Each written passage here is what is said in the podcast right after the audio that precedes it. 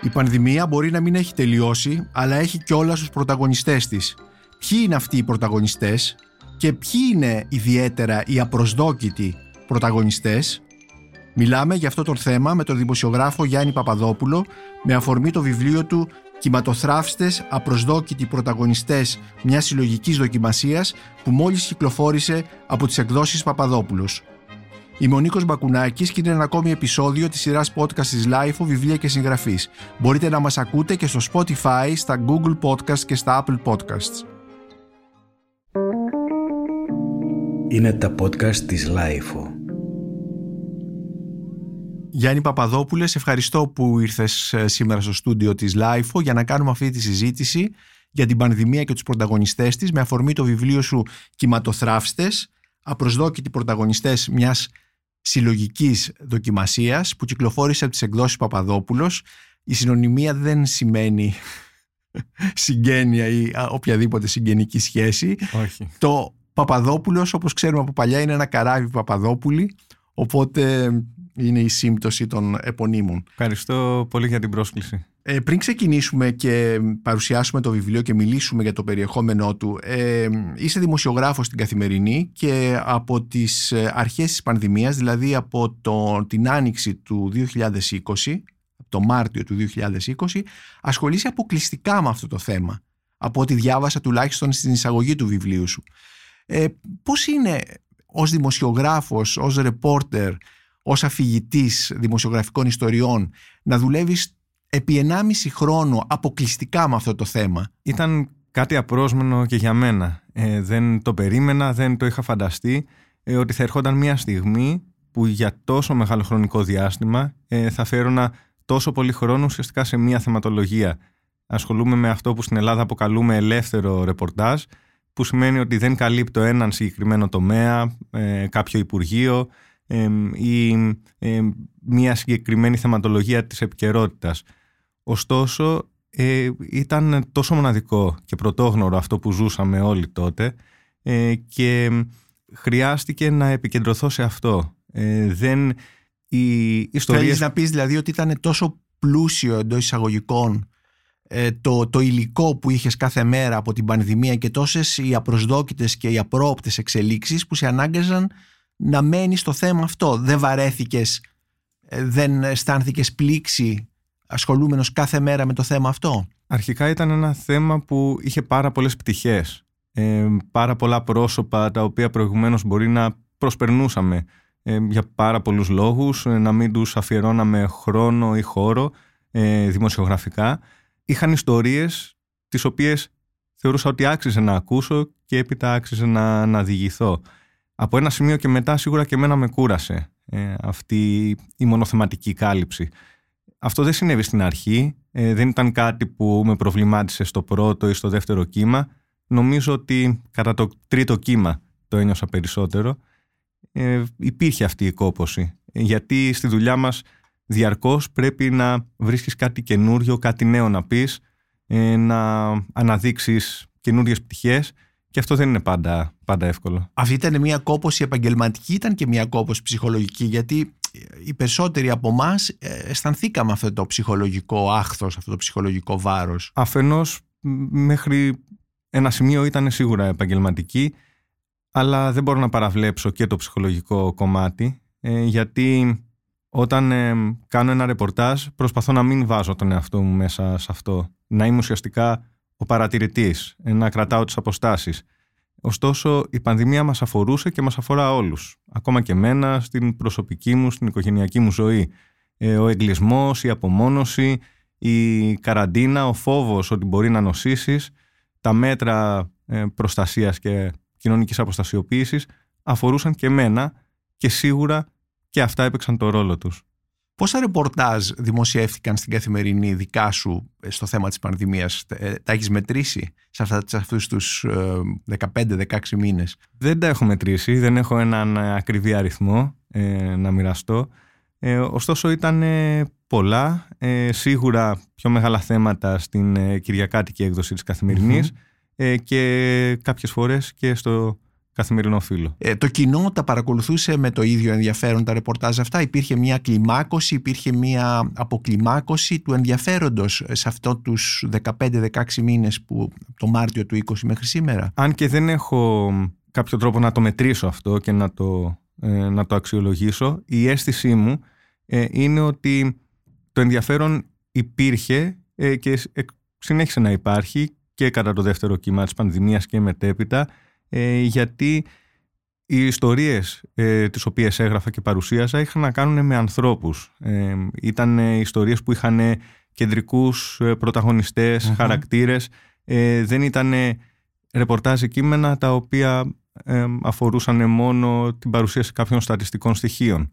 επομένως, ακόμα και αν είχε περάσει καιρός, ακόμη και αν είχαμε ακούσει πάρα πολλά σχετικά με την πανδημία, ε, νομίζω ότι οι αναγνώστες μπορούσαν να βρουν στοιχεία με τα οποία θα ταυτίζονταν ή από τα οποία θα εμπνέονταν. Επομένως, ανθρώπινες ιστορίες όπου ο καθένας αναγνώστης μπορούσε να βρει μια πτυχή που τον άγγιζε. Ε, Α έρθουμε τώρα στο βιβλίο σου, Κυματοθράφστε, με υπότιτλο Απροσδόκητοι πρωταγωνιστές μιας συλλογικής δοκιμασίας. Αυτός ο τίτλος «Κυματοθράφστες» που παραπέμπει σε, ένα τείχος που, που σπάει κάποια, ε, κάποια επίθεση, κάποιο ένα δυνατό κύμα και μας προφυλάσσει και τα λοιπά. Τι ακριβώς, ε, πώς σημαίνει ε, σε, σε, σε ένα βιβλίο με ήρωες, με ανθρώπινες ιστορίες για την πανδημία; Το βιβλίο παρουσιάζει τις ιστορίες ανθρώπων οι οποίοι προηγουμένως και πριν την πανδημία είχαν να αντιμετωπίσουν αρκετές μεγάλες δυσκολίες στο δρόμο τους. Ε, είτε αυτές οι δυσκολίες θα αφορούσαν ε, το φάσμα της ανεργίας, ε, την, ε, τις συνέπειες της οικονομικής κρίσης, τα κενά στο εθνικό σύστημα υγείας, ε, την εργασιακή εξουθένωση ε, στο, στο επάγγελμά τους και σε όλα αυτά προσθέθηκε ένας κοινός εχθρός, η νόσος της COVID-19. Ωστόσο, αυτοί οι άνθρωποι παρά τις δυσκολίες που εμφανίστηκαν μπροστά τους, κατάφεραν να σταθούν όρθιοι. Ε, ανακάλυψαν μέσα τους ε, δυνάμεις τις οποίες και οι ίδιοι προηγουμένως μπορεί να αγνοούσαν και γι' αυτό το λόγο ε, θεωρώ ότι ήταν οι κυματοθράφστες. κυματοθράφστες. Το βιβλίο σου αποτελείται από 8 ιστορίες, 8 ανθρώπινες ιστορίες, ε, 8 προφίλ, 8 πορτρέτα θα λέγαμε, που δεν είναι βέβαια ακριβώς πορτρέτα, θα πούμε στη συνέχεια τι είναι ένα μέρος του υλικού αυτού ε, ή μια πρώτη μορφή του έχει ήδη δημοσιευτεί. Ε, αλλά εσύ όμως ε, το έκανες βιβλίο, επέλεξες από τα δεκάδες κείμενα που δημοσίευσες αυτούς τους μήνες για την ε, πανδημία. Ε, επέλεξες 8 ιστορίες για να τις κάνεις βιβλίο και μάλιστα στην εισαγωγή σου λες ότι ακόμη και αν αντανακλούν διαφορετικές φάσεις της πανδημίας, συγκεντρωμένες σε ένα βιβλίο λειτουργούν συμπληρωματικά ως ψηφίδες μιας μεγαλύτερης εικόνας, μιας κοινής αφήγησης. Επομένως αυτό είναι ένα βιβλίο το οποίο ναι μεν ε, έχει 8 κεφάλαια, 8 ανθρώπινες ιστορίες, 8 μοναδικές περιπτώσεις, ουσιαστικά όμως ε, είναι το βιβλίο μιας συλλογικής εμπειρίας. Έπρεπε λοιπόν να, να τα κάνεις βιβλίο για να καταλάβουμε, να αντιληφθούμε, να νιώσουμε ότι αυτό είναι μια συλλογική εμπειρία. Δεν αρκούσαν τα ρεπορτάζ που έβγαιναν στην εφημερίδα, στο site ή στο, στο έντυπο. Αυτό που σκέφτηκα είναι ότι στις εφημερίδες και στις ιστοσελίδες πλέον ε, η δουλειά μας είναι κατά βάση εφήμερη. Δηλαδή γράφουμε κάτι, δημοσιεύεται, τελειώνει εκεί για μας, ενδεχομένως και για τους αναγνώστες και συνεχίζουμε, ψάχνουμε το επόμενο θέμα, την επόμενη δημοσίευση. Ωστόσο, η πορεία αυτών των ανθρώπων, αυτών των ηρών, συνεχίζεται μέσα στο χρόνο. Ε, οι ιστορίες τους δεν σταματούν εκεί, ε, όταν θα τυπωθεί το φύλλο ή όταν θα αναρτηθεί η είδηση στην ιστοσελίδα. Αφενός για μένα είχε ενδιαφέρον να δω πώς εξελίχθηκε η δική τους πορεία, ε, να καλύψω τα όποια κενά είχα αφήσει προηγουμένως στην, στις αρχικές συνεντεύξεις που είχα πραγματοποιήσει μαζί τους, αλλά και θεωρώ ότι ένα βιβλίο έχει τη δυνατότητα να ταξιδέψει διαφορετικά μέσα στο χρόνο. Είναι κάτι που, που μένει. Έχει μια διάρκεια λοιπόν Ακριβώς. σε σχέση με την... Ίσως γι' αυτό βλέπουμε σήμερα πάρα πολλούς δημοσιογράφους, ε, όχι τόσο στην Ελλάδα, αλλά και στην Ελλάδα τα τελευταία χρόνια αρχίζει, αλλά στην Ευρώπη και ιδιαίτερα στην Αμερική να δημοσιεύουν, να εκδίδουν βιβλία, τα ρεπορτάζ τους, βέβαια σε πιο εκτεταμένη μορφή και με μια άλλη επιμέλεια κτλ.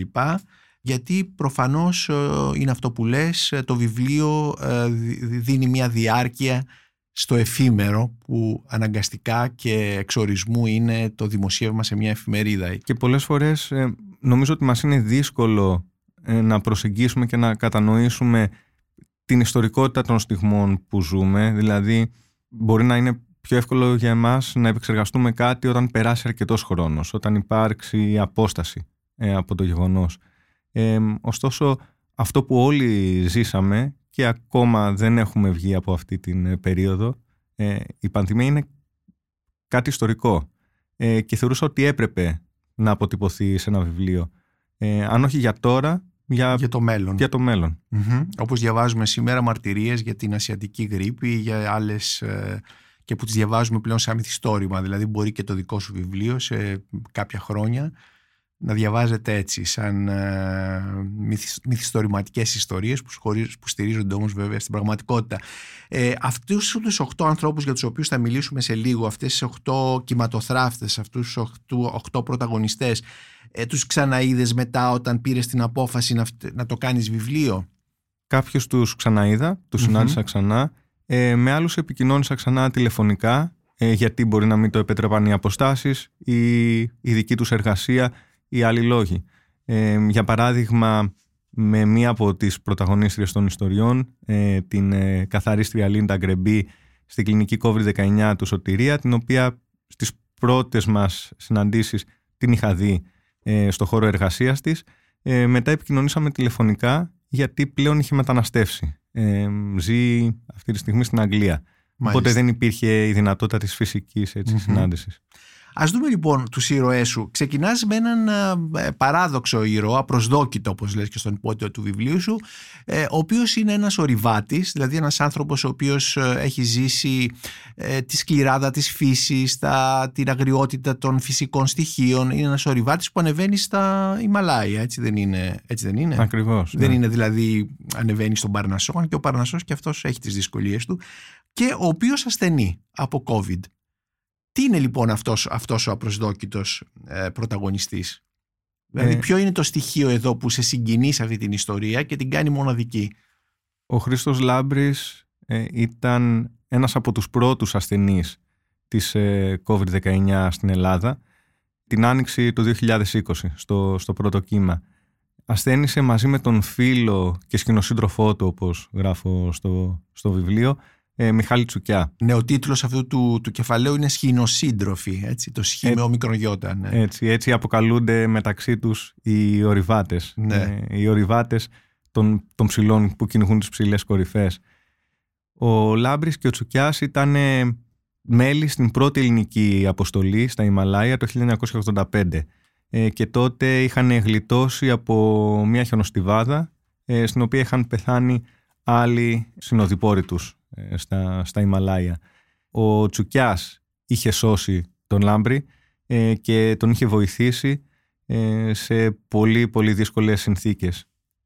Έπειτα η φιλία τους δυνάμωσε, έγινε ένας αδερφικός δεσμός, έγιναν συνεταίροι, δημιούργησαν μια πρωτοπόρο εταιρεία στο κομμάτι των αθλητικών δραστηριοτήτων και του αθλητικού τουρισμού και 35 χρόνια μετά από αυτό το συμβάν ε, στα Ιμαλάια νόσησαν και οι δύο.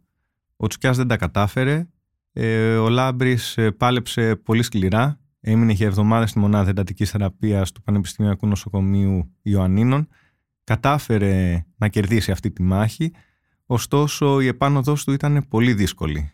χρειάστηκε να παλέψει ξανά για την αποκατάστασή του, να μπορέσει να σταθεί στα πόδια του, να βαδίσει αυτόνομος πλέον και κατάφερε σιγά σιγά με πολύ επιμονή και προσπάθεια να επιστρέψει πάλι στα βουνά και σε αυτό που τόσο πολύ αγαπάει. Οπότε αυτό το κεφάλαιο ήταν αφιερωμένο σε αυτούς τους δύο. Ε, δύο άνθρωποι που οι φίλοι τους, όσοι τους ήξεραν, στην ορειβατική κοινότητα τους θεωρούσαν ότι ήταν φτιαγμένοι από σίδερο, από ατσάλι, αλήγιστοι.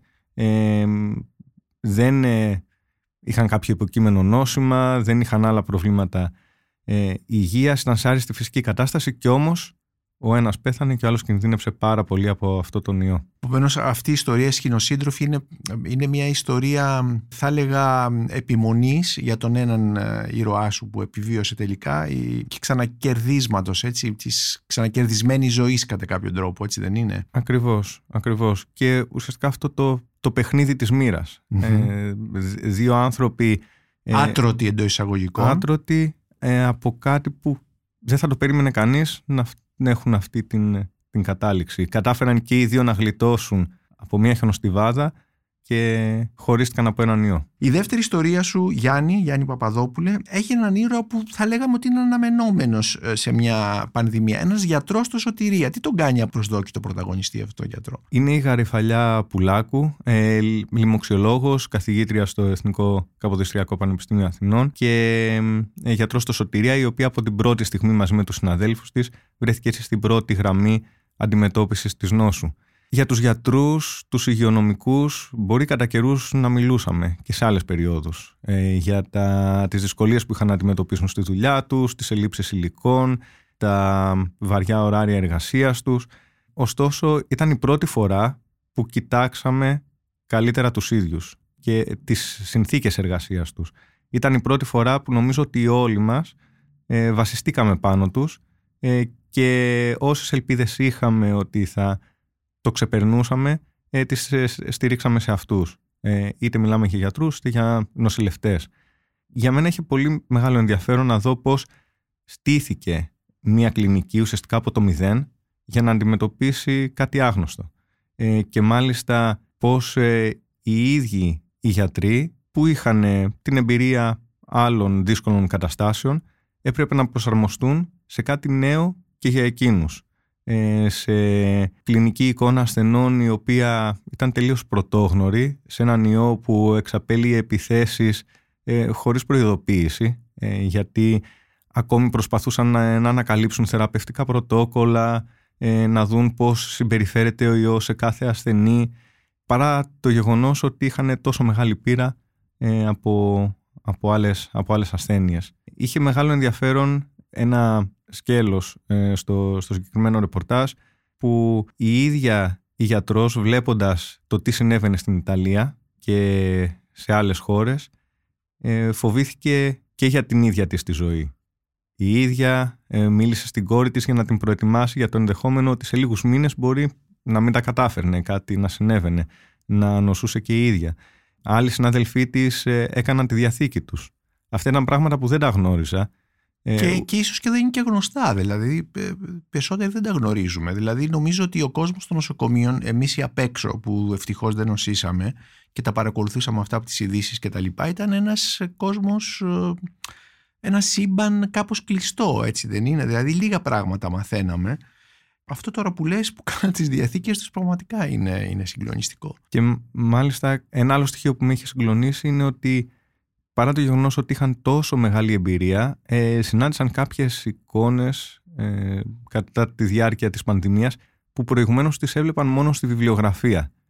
Ε, και αυτό για μένα είναι φοβερό. Δηλαδή άνθρωποι ε, που έχουν σπουδάσει αυτή την επιστήμη, έχουν δουλέψει για πάρα πολλά χρόνια, έχουν αντιμετωπίσει αμέτρητους ασθενείς, φτάσανε σε ένα σημείο να συναντούν για πρώτη φορά στην καριέρα τους εικόνες ε, που πασχόντων που δεν τις είχαν ε, δει ποτέ ξανά. Μέσα από το, τα ρεπορτάζ που κάνεις και όλη αυτή τη δουλειά βλέπεις να έχει αλλάξει η αντίληψή μας, η αντίληψη του κόσμου γενικότερα για τους γιατρούς; Ε, τους βλέπει πλέον διαφορετικά μετά την εμπειρία της πανδημίας; Δεν είμαι σίγουρος. Ε, για κάποιο διάστημα, ειδικά μετά το πρώτο κύμα της πανδημίας, ε, που συλλογικά υπήρχε αυτή η ανησυχία, η αβεβαιότητα, ε, ο κόσμος ήταν πιο μαζεμένος τότε νομίζω και μπορώ να πω ότι υπήρξε μια διαφορετική οπτική ε, και άλλη προσέγγιση. Αλλά γενικά νομίζω ότι ξεχνάμε Ε, όχι μόνο οι πολιτικοί αλλά και οι πολίτες. Και νομίζω ότι ακόμα και τώρα ή σε λίγο καιρό δεν θα είναι κάτι διαφορετικό σε σχέση με πριν. Θα ανήκει στο παρελθόν δηλαδή ναι. όλη αυτή η ιστορία. Ο τρίτος ε, ήρωάς σου, ε, κάθε ήρωας όντως είναι απροσδόκητος. Έχει δηλαδή μια πλευρά που, την, που τον κάνει απροσδόκητο, απρόπτο κτλ. Είναι ένας γιατρός επίσης, ε, εθελοντής όμως, θωρακοχειρουργός, ο οποίος φεύγει από την ε, Αθήνα νομίζω. Ναι, από το Τζάνιο. Ναι, από το Τζάνιο και πηγαίνει κάπου στη Βόρεια Ελλάδα. Στην ε, Κατερίνη. Στην Κατερίνη για να προσφέρει εκεί τις υπηρεσίες του. Προφανώς υπάρχουν ανάγκες εκεί. Ναι, ήταν στο δεύτερο κύμα. Ε, το Υπουργείο Υγείας είχε απευθύνει κάλεσμα και κάθε υγειονομική περιφέρεια είχε ενημερώσει τους διοικητές των νοσοκομείων εφόσον υπήρχαν εθελοντές ε, είτε γιατροί είτε νοσηλευτές ε, να προθυμοποιηθούν, να βοηθήσουν ε, τους συναδέλφους τους στα νοσοκομεία της Βόρειας Ελλάδας που τότε δοκιμάζονταν πιο πολύ από κάθε άλλη περιοχή. Ο εθελοντισμός ε, αυξήθηκε στην διάρκεια της πανδημίας. Έχουμε δηλαδή, μπορούμε να, να καταγράψουμε αυτή την εθελοντική δραστηριότητα, παρουσία κτλ. Υπάρχει; Είναι μοναδικές περιπτώσεις όπως ο θωρακοχειρουργός σε αυτή την ιστορία; Είναι περιπτώσεις. Ε, δεν έχω εικόνα ενός συνολικού αριθμού. Ε, υπήρξε ανταπόκριση ε, από ε, κάποιους υγειονομικούς. Ε, είχαμε τις ε, νοσηλεύτριες από την Κρήτη οι οποίες πήγαν στα νοσοκομεία της Θεσσαλονίκης. Είχαμε και ε, συναδέλφους τους από άλλα μέρη της Ελλάδας αλλά και από ιδιωτικές κλινικές οι οποίοι βοήθησαν. Είχαμε και το παράδειγμα του Μάνου ε, αλλά... Μάνος είναι ο ήρωάς σου αυτός, ναι. ο θωρακοχειρουργός. Ναι. ναι. Ε, αλλά δεν νομίζω ότι αυτό έλαβε πολύ μεγάλες διαστάσεις. Mm-hmm. Ε, ήταν συγκεκριμένα τα, τα πρόσωπα που, που θέλησαν και ναι. προσφέρθηκαν να βοηθήσουν. Ναι. Πάω στην επόμενη ιστορία σου που έχει ήρωα έναν νοσηλευτή. Ο τίτλος της ιστορίας σου αυτής είναι «Λιοντάρι στο κλουβί». Ε, είναι ένας νοσηλευτής ο οποίος αντιμετωπίζει βεβαίως στο, στο νοσοκομείο την, την πραγματικότητα αυτή, αλλά την αντιμετωπίζει και στο σπίτι του, καθώς και η οικογένειά του, τα μέλη της οικογένειάς του ασθενούν. Και είναι ένας άνθρωπος ο οποίος βρίσκεται μεταξύ σφύρας και άκμονος, σκύλας και χάριβδης κτλ.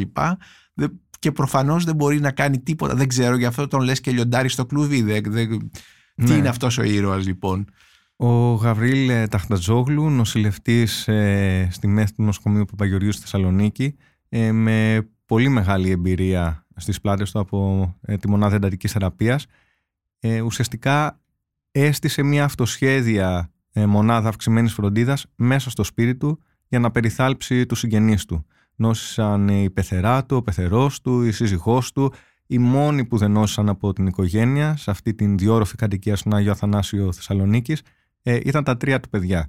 Ε, στο τέλος νόσησε και ο ίδιος. Οπότε βλέποντας τους ε, συγγενείς του να ασθενούν διαδοχικά ε, έπρεπε και εκείνος να ε, επιλέξεις το τι θα κάνει. Τα νοσοκομεία της πόλης του τότε ήταν γεμάτα, ασφικτικά. Ε, δεν υπήρχαν δυνατότητες να παρασχεθεί η καλύτερη περίθαλψη σε όλους Οπότε έπρεπε να δει πώς μπορούσε να βοηθήσει καλύτερα τους δικούς του. Σαφώς υπήρχε και η ψυχολογική πίεση, ο φόβος. Ε, ο ίδιος ήταν έμπειρος και πήρε αυτή την απόφαση ε, να τους περιθάλψει όλους στο σπίτι με τον κίνδυνο φυσικά να εκτεθεί και ο ίδιος στον ιό και να νοσήσει. Αισθανόταν σαν λιοντάρι στο κλουβί αφού του νόσησε γιατί ήξερε πόσο δύσκολη ήταν η κατάσταση πίσω στο νοσοκομείο. Ε, σκεφτόταν διαρκώς τους συναδέλφους του και δεν μπορούσε με κάποιο τρόπο να τους ε, συνδράμει, δεν ήταν εκεί για να τους βοηθήσει στο έργο τους. Προσπάθησε ακόμη και από τα μετόπισθεν κάπως ε, να ελαφρύνει το βάρος που είχαν, ε, κάνοντας κυρίως κάποιες διοικητικές, γραφειοκρατικές δουλειές από το σπίτι. Ε, ωστόσο πάντα ο, ο νους του ήταν, ήταν εκεί. Τι θα γίνει, πώς θα τα καταφέρουν. Ένα συνάδελφός του, 60 ετών, νόσησε, νοσηλεύτηκε στη ΜΕΘ του ίδιου νοσοκομείου και, και πέθανε, δεν, δεν τα κατάφερε. Είχες πάει στην περιοχή, στον Άγιο Αθανάσιο Θεσσαλονίκη, ε, είχες κάνει το ρεπορτάζ αυτό εκεί επί τόπου ή... Όχι, τότε η επικοινωνία μας ε, ήταν Ε, γιατί η πρώτη μας. Πώς τον είχες εντοπίσει αυτόν τον άνθρωπο; Ε, ε τον θέλω να πω δηλαδή πώς εντόπιζες όλους αυτούς τους ανθρώπους; Κάθε φορά ήταν διαφορετική η αφετηρία. Ε, για παράδειγμα, για τον Λάμπρη και τον Τσουκιά, τους δύο ριβάτες, ε, είχα μάθει, ε, είχα ενημερωθεί από διάφορα διαδικτυακά δημοσιεύματα ε, για το θάνατο του Τσουκιά ε, και από έναν κοινό τους φίλο, τον οποίο αναζήτησα, έμαθα ότι ο Λάμπρης νοσηλευόταν ακόμη στο νοσοκομείο. Οπότε κάπως ξεκίνησε η προσπάθεια προσέγγισης.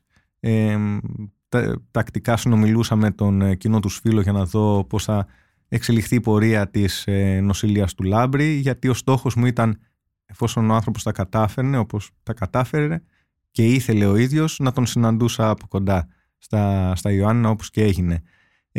σε άλλες περιπτώσεις ε, όπως ε, στην περίπτωση του εθελοντή γιατρού ε, τον ε, Μάνο Καπετανάκη τον γνώριζα από παλιότερο ρεπορτάζ ε, που είχα πραγματοποιήσει γιατί ο Μάνος ήταν ένας από τους δεκάδες χιλιάδες νέους Έλληνες γιατρούς που είχαν φύγει στο εξωτερικό για να συνεχίσουν την πορεία τους και τις σπουδές τους και σε κάποιο σημείο είχε αποφασίσει να ακολουθήσει αντίστροφη πορεία δηλαδή επέστρεψε στην Ελλάδα αντί να μείνει έξω. Ε, Οπότε στην... τον είχες δει σε ρεπορτάζ ε, για brain drain ας πούμε. Ακριβώς. Και τώρα τον ε, ξανασυναντάς εδώ. Επομένως με κάποιους τρόπους συναντούσες αυτούς τους ανθρώπους. Ε, θα έρθω τώρα σε ένα άλλο πρόσωπο το οποίο ήδη το ανάφερες, τη Λίντα Γκρεμπή, καθαρίστρια. Ε, ο τίτλος σε αυτήν εδώ την ιστορία είναι «Αθέατος κρίκος». Γιατί ήταν, είναι η αθέατη κρίκη, είναι πολύ, ήταν πολύ σημαντικές οι καθαρίστριες μέσα στις ΜΕΘ, μέσα σε αυτές τις... Ε, έτσι δεν είναι; Ακριβώς. Και όχι μόνο, όχι μόνο οι καθαρίστριες. Γενικά το ενδιαφέρον μας στράφηκε όλο αυτό το διάστημα προς τους γιατρούς και τους νοσηλευτές, ε, οι οποίοι σαφώς επομίζουν ένα πολύ μεγάλο φορτίο. Ωστόσο αυτό που κατάλαβα από τα ρεπορτάζ που έκανα ε, στα νοσοκομεία και στις κλινικές COVID ήταν ότι δεν θα μπορούσε να λειτουργήσει όλο αυτό το σύστημα χωρίς τη συνδρομή, χωρίς τη βοήθεια πολλών άλλων ανθρώπων, όπως είναι οι καθαρίστριες, όπως είναι οι τραπεζοκόμοι, ε, όπως είναι οι υπεύθυνοι στον ηματισμό, ε, οι τεχνικοί και πολλές ακόμη ειδικότητες. Όλοι μαζί ουσιαστικά συνθέτουν τους κρίκους στην αλυσίδα της περίθαλψης. Αν λείψει ο ένας, δεν θα μπορέσει κάποιος άλλος να κάνει τη δουλειά του. Αν μια καθαρίστρια δεν φορέσει και η ίδια όλο αυτό το προστατευτικό εξοπλισμό, δεν ρισκάρει να νοσήσει, δεν μπει στην κόκκινη ζώνη μιας κλινικής COVID, ποιος θα μαζέψει τα σκουπίδια των ασθενών, τα σεντόνια, ε, ποιος θα στρώσει το κρεβάτι. Δεν θα το κάνει ένας γιατρός. Επομένως, Γιάννη, όλοι αυτοί οι άνθρωποι, οι αθέατοι κρίκοι, όπως λες, ε, εν γνώση τους έπαιρναν το ρίσκο έτσι δεν είναι έμπαιναν σε αυτή την κόκκινη ζώνη όπως λες Επομένως, ε, φαντάζομαι ότι έμπαιναν ε, με δική τους απόφαση τους υποχρέωναν ε, τι, πώς, πώς ακριβώς γινόταν αυτό ήταν... Σίγουρα ήταν με δική τους απόφαση γιατί υπήρξαν κάποιοι άνθρωποι οι οποίοι θέλησαν να παραιτηθούν να δηλώσουν ασθένεια να πάνε πιο πίσω να αναλάβουν κάποια, κάποιο άλλο πόστο Ωστόσο, πάρα πολλοί άνθρωποι ε, δεν έκαναν πίσω. Ε, η Λίντα είναι μία από αυτές τις περιπτώσεις, όπως και άλλοι πρωταγωνιστές αυτού του βιβλίου. 39 ετών. Είχε οικογένεια, έχει οικογένεια. Ναι, ναι, έχει, έχει δύο παιδιά. Και όπως μας είπες τώρα έφυγε από την Ελλάδα. Έφυγε γιατί ο σύζυγός της ε, και, ε, και ο γιος της, ο μεγάλος της γιος, έμειναν άνεργοι ε, κατά τη διάρκεια της πανδημίας. Ε, Επομένως, δεν μπορούσε η οικογένεια να συντηρηθεί μόνο με το δικό της μισθό. 600 ε, ευρώ συν 33 ευρώ για ένα ανήλικο τέκνο για την κόρη της. Δεν έφταναν για μια τετράμελη οικογένεια. Οπότε δεν είχαν άλλη λύση από το να μεταναστεύσουν. μεταναστεύσουν. Και έτσι έγινε μετανάστρια για δεύτερη φορά. Πρώτη φορά είχε έρθει από την Αλβανία στην Ελλάδα και τώρα όλη η οικογένεια έχει μεταναστεύσει στην Αγγλία. Όπου εξακολουθεί να εργάζεται ως ε, καθαρίστρια σε νοσοκομεία ή... Για ένα διάστημα το είχε ψάξει, ε, είχε στείλει βιογραφικά, είχε περάσει από συνεντεύξεις, ε, δεν ε, την επέλεξαν γιατί δεν γνώριζε καλά τη γλώσσα ε, και πλέον δουλεύει σε, σε εστιατοριο στην αγγλια mm Μάλιστα, επομένως έχεις παρακολουθήσει όπως άλλωστε μας είπες την, την, πορεία της. την πορεία της. Ναι. Ε, και μετά ε, έρχεσαι σε, μια, σε, μια, σε έναν άλλο πρωταγωνιστή, σε μια άλλη πρωταγωνίστρια, ε, νοσηλεύτρια, η οποία όμως είναι επικουρικό προσωπικό. Τι ακριβώς σημαίνει νοσηλεύτρια επικουρικό προσωπικό; Ε, ουσιαστικά προσλαμβάνονται για να καλύψουν ανάγκες που προκύπτουν με συμβάσεις ορισμένου, ορισμένου χρόνου. χρόνου ναι. Επομένως, ε, με το στοιχείο της αβεβαιότητας αν θα ανανεωθεί. Πάντα σε μια σύμβαση υπάρχει, ναι, υπάρχει στοιχείο αυτό. Εδώ αυτή η νοσηλεύτρια γιατί την επέλεξες ε, να είναι μέσα στους 8 πρωταγωνιστές της, του βιβλίου σου Γιατί πλέον οι άνθρωποι όπως ε, η Μαρκέλα Βεργίνη και άλλοι συνάδελφοί της mm οι οποίοι κλήθηκαν να βοηθήσουν στο δεύτερο κύμα γνώριζαν ήδη ε, τι θα συναντούσαν. Το είχαν δει στην τηλεόραση, ε, το είχαν ακούσει από συναδέλφους τους, το είχαν διαβάσει στις εφημερίδες και όμως παρόλα αυτά πήραν την απόφαση μήνες μετά να μπουν και αυτοί στη μάχη. Οπότε για μένα είχε ιδιαίτερο ενδιαφέρον να μιλήσω με αυτούς τους ανθρώπους, να δω τι τους παρακίνησε, ε, γιατί τουλάχιστον αυτοί που ρίχτηκαν στην πρώτη γραμμή από το πρώτο κύμα της πανδημίας δεν ήξεραν ακριβώς τι θα συναντήσουν. Σίγουρα είχαν την αγωνία και το φόβο. Εδώ όμως μιλάμε για ανθρώπους που γνώριζαν ακριβώς τι τους περίμενε. Και όμως παρόλα αυτά πήραν την απόφαση και προσφέρθηκαν. Η επόμενη περίπτωση, η επόμενη ιστορία σου έχει έναν ήρωα έτσι, πραγματικά προσδόκητο. Ε, η ιστορία έχει τίτλο «Η πιο δύσκολη απόφαση» και ο ήρωάς σου είναι ένας γιατρός εργασίας. Δηλαδή όταν λέμε γιατρός εργασίας, γιατρό που ε, αποφασίζει, δίνει βεβαιώσεις αν εσύ είσαι κατάλληλος να δουλέψεις ή όχι, έχεις κτλ. Ακριβώς. Ε, επομένως, ε, ένας γιατρός εργασίας που χορηγεί βεβαιώσεις καταλληλότητας. Και φαντάζομαι ότι τον επιλέγεις γιατί προφανώς θα, είχε δεχθεί, θα δεχόταν πιέσεις να δίνει αυτά τα πιστοποιητικά. Δεν ξέρω ε, αν ήταν πιστοποιητικά καταλληλότητας ή μη καταλληλότητας, τι τους ζητούσαν περισσότερο. Ε, πες μας λοιπόν για αυτόν τον πραγματικά προσδόκητο πρωταγωνιστή. Ο πρόδρομος Πετρίδης είναι γιατρός εργασίας στο ΑΧΕΠΑ. Να πούμε ότι πρόκειται για μια ειδικότητα που δεν είναι τόσο διαδεδομένη στη ναι, χώρα μας. Εγώ πρώτη φορά την άκουσα από το, την, την έμαθα διαβάζοντας το βιβλίο σου. Υπάρχουν, ε, δεν είναι τόσοι πολλοί γιατροί εργασίας. Συνήθως καλύπτεται η θέση τους είτε από παθολόγους ή πνευμονολόγους, από άλλες δηλαδή ειδικότητες. Δηλαδή χρειάζεται κάποια ιδιαίτερη εκπαίδευση για να γίνεις γιατρός εργασίας; Τι ακριβώς ε, είναι ο γιατρός εργασίας σαν ειδικότητα; Υπάρχει ε, η ειδική εκπαίδευση για να λάβει κάποιος αυτή την, ε, την ειδικότητα αφού σπουδάσει ιατρική και ουσιαστικά το ζητούμενο στους γιατρούς εργασίας εκεί που εστιάζουν είναι η πρόληψη. Δηλαδή να δουν ακριβώς ποιοι είναι αυτοί οι παράγοντες που μπορεί να εκθέσουν σε κίνδυνο έναν εργαζόμενο, να τους εξαλείψουν ή να χορηγήσουν αυτά τα πιστοποιητικά καταλληλότητας έτσι ώστε να μην εκτεθεί ε, σε έναν κίνδυνο κάποιος εργαζόμενος σε περίπτωση που, που πρέπει και ο ίδιος να, να προστατευτεί για κάποιο λόγο. Το ενδιαφέρον εδώ είναι ότι ως γιατρός εργασίας ε, είχε κληθεί να κάνει αυτή τη δουλειά για τους συναδέλφους του ε, για νοσηλευτές και γιατρούς στο ίδιο το νοσοκομείο ε, και μάλιστα βλέποντας ότι πάρα πολλοί ε, υγειονομικοί νοσούσαν, κάποιοι από αυτούς βαριά ε, και κάποιοι πέθαιναν. Ε, επομένως ε, και ο ίδιος είχε κληθεί να λάβει όντως την πιο δύσκολη απόφαση γιατί ήταν στη, βρέθηκε στη θέση τελείως απροσδόκητα να πρέπει να επιλέξει ποιος είναι ικανός για να περάσει στην πρώτη γραμμή και ποιος όχι. Επομένως η απόφαση όντως ήταν πάρα πολύ δύσκολη. Ήταν και ειδικά αν σκεφτούμε ότι ουσιαστικά το εθνικό σύστημα υγείας λόγω των διαχρονικών κενών και ελλείψεων ε, αποτελείται κατά μεγάλο ποσοστό από ανθρώπους οι οποίοι πλέον είναι πιο μεγάλοι σε ηλικία και μπορεί να εμφανίζουν ο καθένας κάποιο υποκείμενο νόσημα. Δηλαδή κάποιοι από τους υγειονομικούς όντως να ανήκαν σε μια ευπαθή να μην έπρεπε να εκτεθούν σε αυτό τον, ε, σε αυτό τον κίνδυνο.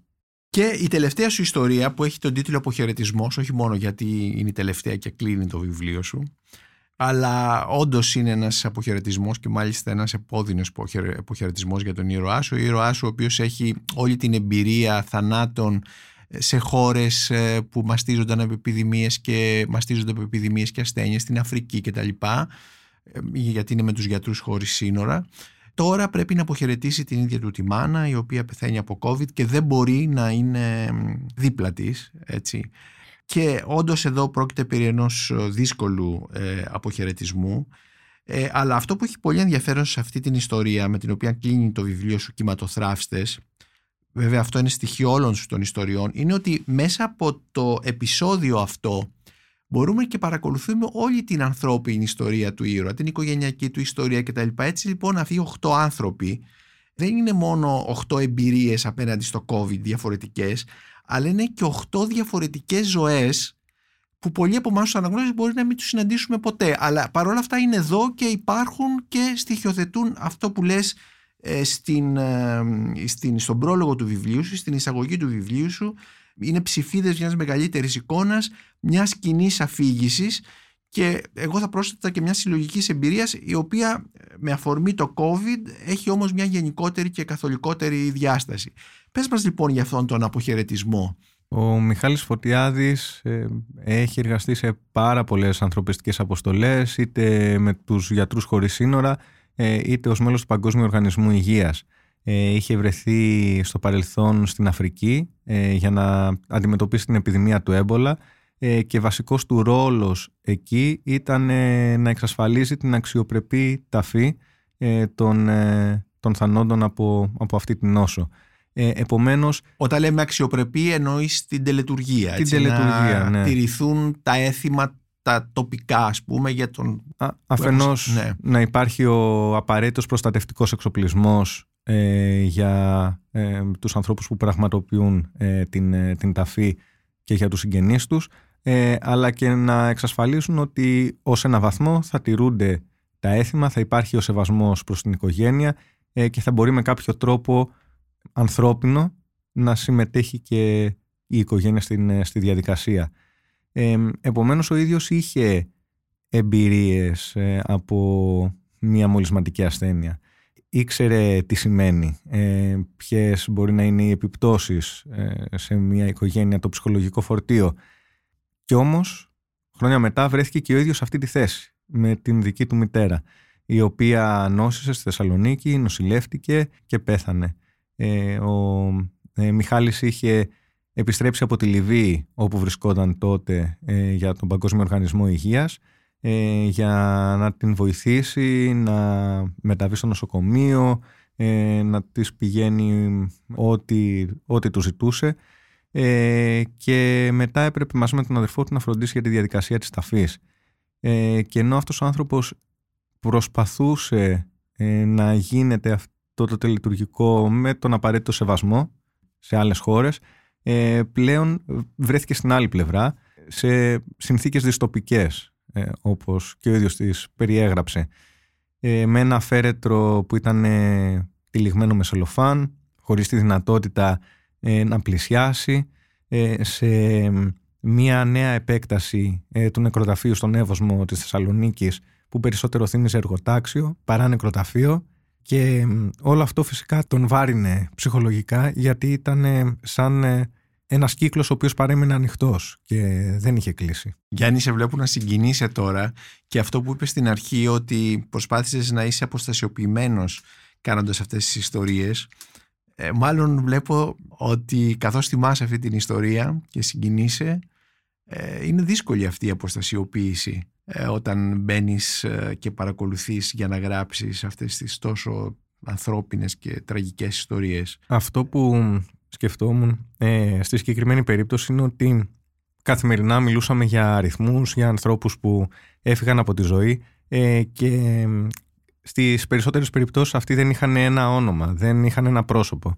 Ε, στην ε, ιστορία του Μιχάλη και της μητέρας του προσπάθησα να κάνω ακριβώς αυτό, δηλαδή και το βιβλίο κλείνει ε, με την ιστορία της μητέρας του, ποια ήταν, που γεννήθηκε, πώς μεγάλωσε, ε, να μάθουμε για αυτήν.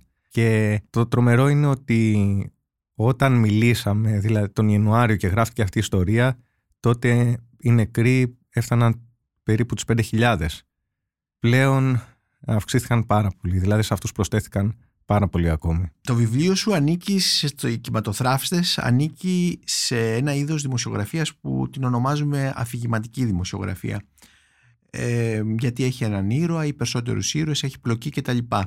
Σου αρέσει αυτό το είδος της δημοσιογραφίας; Ναι, για μένα είναι το ζητούμενο. Είναι πολύ σημαντικός ο τρόπος γραφής, ε, η παρουσίαση ενός θέματος, ε, γιατί το ζητούμενο είναι να κερδίσεις το ενδιαφέρον και την προσοχή του αναγνώστη και να τον κρατήσεις μαζί σου από την πρώτη μέχρι την τελευταία πρόταση. Δεν είναι εύκολο, αλλά είναι πολύ σημαντικό να δίνεις εικόνες, ε, σκηνές, ε, να μεταφέρεις τον αναγνώστη στο σημείο της δράσης και όλα αυτά επιτυγχάνονται όταν έχεις ένα πρόσωπο. Έναν ήρωα. Τη θεματολογία στο, στο ρεπορτάζ, έναν ήρωα.